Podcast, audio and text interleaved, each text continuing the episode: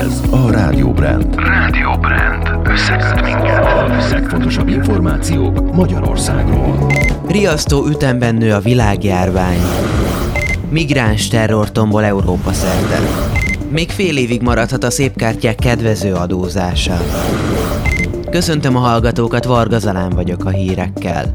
A WHO szerint az öregeknek otthon több esélye van a túlélésre, mint idős otthonokban. Az európai járványügyi helyzet aggasztó, mindenhol emelkedést mutatnak a fertőzöttség és a halálozási mutatók. Ezt nyilatkozta Lédia Lazeri, a WHO Magyarországi iroda vezetője.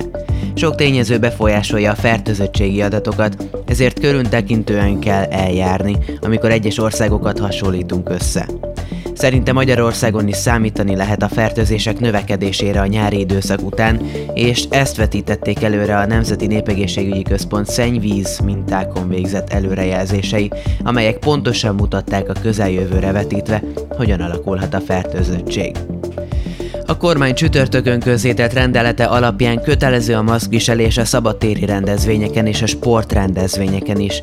Ezek helyszínén és a szabadtéren megtartott gyűlésen maszkot kell viselniük a résztvevőknek. A sportrendezvényeken nem kell maszkot viselniük a sportolóknak, az edzőknek, a mérkőzés vezetőknek, a versenybíróknak és a segítőknek. A gyűlésen felszólaló maszk nélkül mondhatja el felszólalását. Azt, aki a sportrendezvény vagy a gyűlés szervezőjének felszólítása ellenére sem visel maszkot, a rendezvény szervezője köteles felszólítani a helyszín elhagyására. Emellett továbbra is kötelező a maszk használata az üzletek és a tömegközlekedési eszközök mellett a mozikban, színházakban, a bevásárlóközpontok területén, az egészségügyi és szociális intézményekben, valamint az ügyfélfogadási irodákban is. 23 óra után a vendéglátóhelyeket és a szórakozóhelyeket be kell zárni.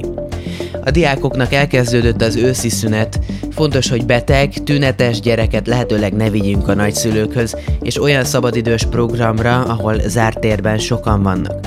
Az őszi szünetben az iskolákban fertőtlenítő nagy takarítást végeznek. A közösségi terjedés megfékezése érdekében továbbra is kerüljük azokat a helyeket, ahol zárt térben sokan vannak, lehetőleg tartsuk a szociális távolságot, gyakran és alaposan mossunk kezet. Akinél külföldi tartózkodás vagy egyéb ok miatt hatósági házi karantént rendeltek el, az szigorúan tartsa be. Bárki, akinek tünetei vannak, az ne menjen közösségbe, hanem maradjon otthon és telefonon értesítse házi orvosát. Riasztó ütemben nő a világjárvány, félmillióval több új beteg egy nap alatt. A világon már 42 millió fölött a megfertőződöttek száma, a halálos áldozatok száma pedig meghaladta az 1 milliót. A gyógyultaké közelít a 28 millió 500 ezerhez.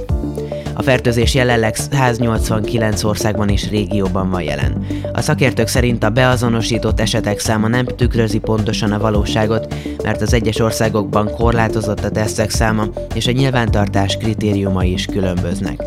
A vírus továbbra is az Egyesült Államokat sújtja leginkább, ahol lassan eléri a 8 millió 500 ezret a fertőzöttek száma. A második helyen India áll, a harmadik helyen pedig Brazília, utána Oroszország és Franciaország következik a rangsorban.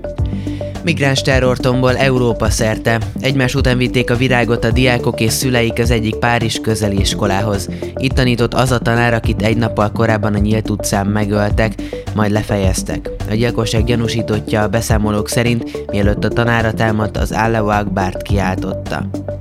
Fennmarad az adócsökkentés a Széchenyi pihenőkártyáknál 2021. június 30-áig. Ha a parlament megszavazza a javaslatot, jövőre csak 15%-os közterhet kell fizetni a szép kártyára utalt összegek után. Ezt mondta Izer Norbert. A pénzügyminisztérium adóügyekért felelős államtitkára hangsúlyozta, hogy a koronavírus járványnak leginkább kitett turisztikai ágazatot számos intézkedéssel segítette eddig is a kormány, és a segítségnyújtás folytatódik.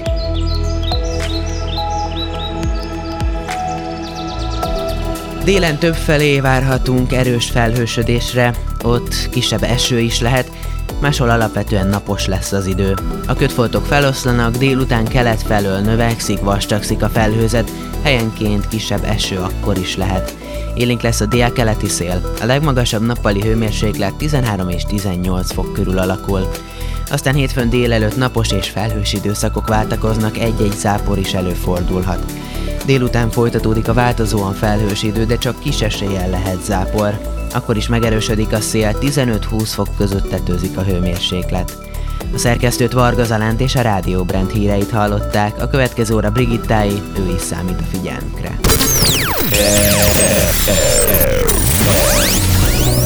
Ez